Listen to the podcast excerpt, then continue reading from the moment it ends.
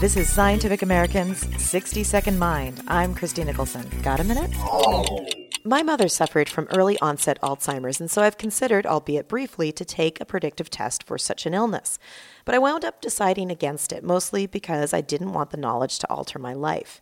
But most people are not like me, according to a survey out of the Tufts Medical Center. Apparently, 76% of the 1,463 respondents would take a hypothetical test for Alzheimer's, breast or prostate cancer, or arthritis, and they're willing to pay for it, up to $600.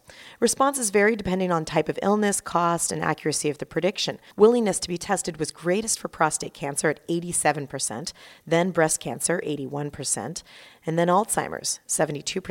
Interestingly, older respondents, women, and those with higher academic degrees were less likely to take a test. Living with knowledge of the disease and lack of preventative measures was reasons given for declining. Faced with a positive test result, many respondents noted that they would change their behavior, like spend more time with loved ones, put finances in order, and travel more. Hmm, it's food for thought, isn't it? Now, what would you do? Thanks for the minute for Scientific American's 60 Second Mind. I'm Christie Nicholson.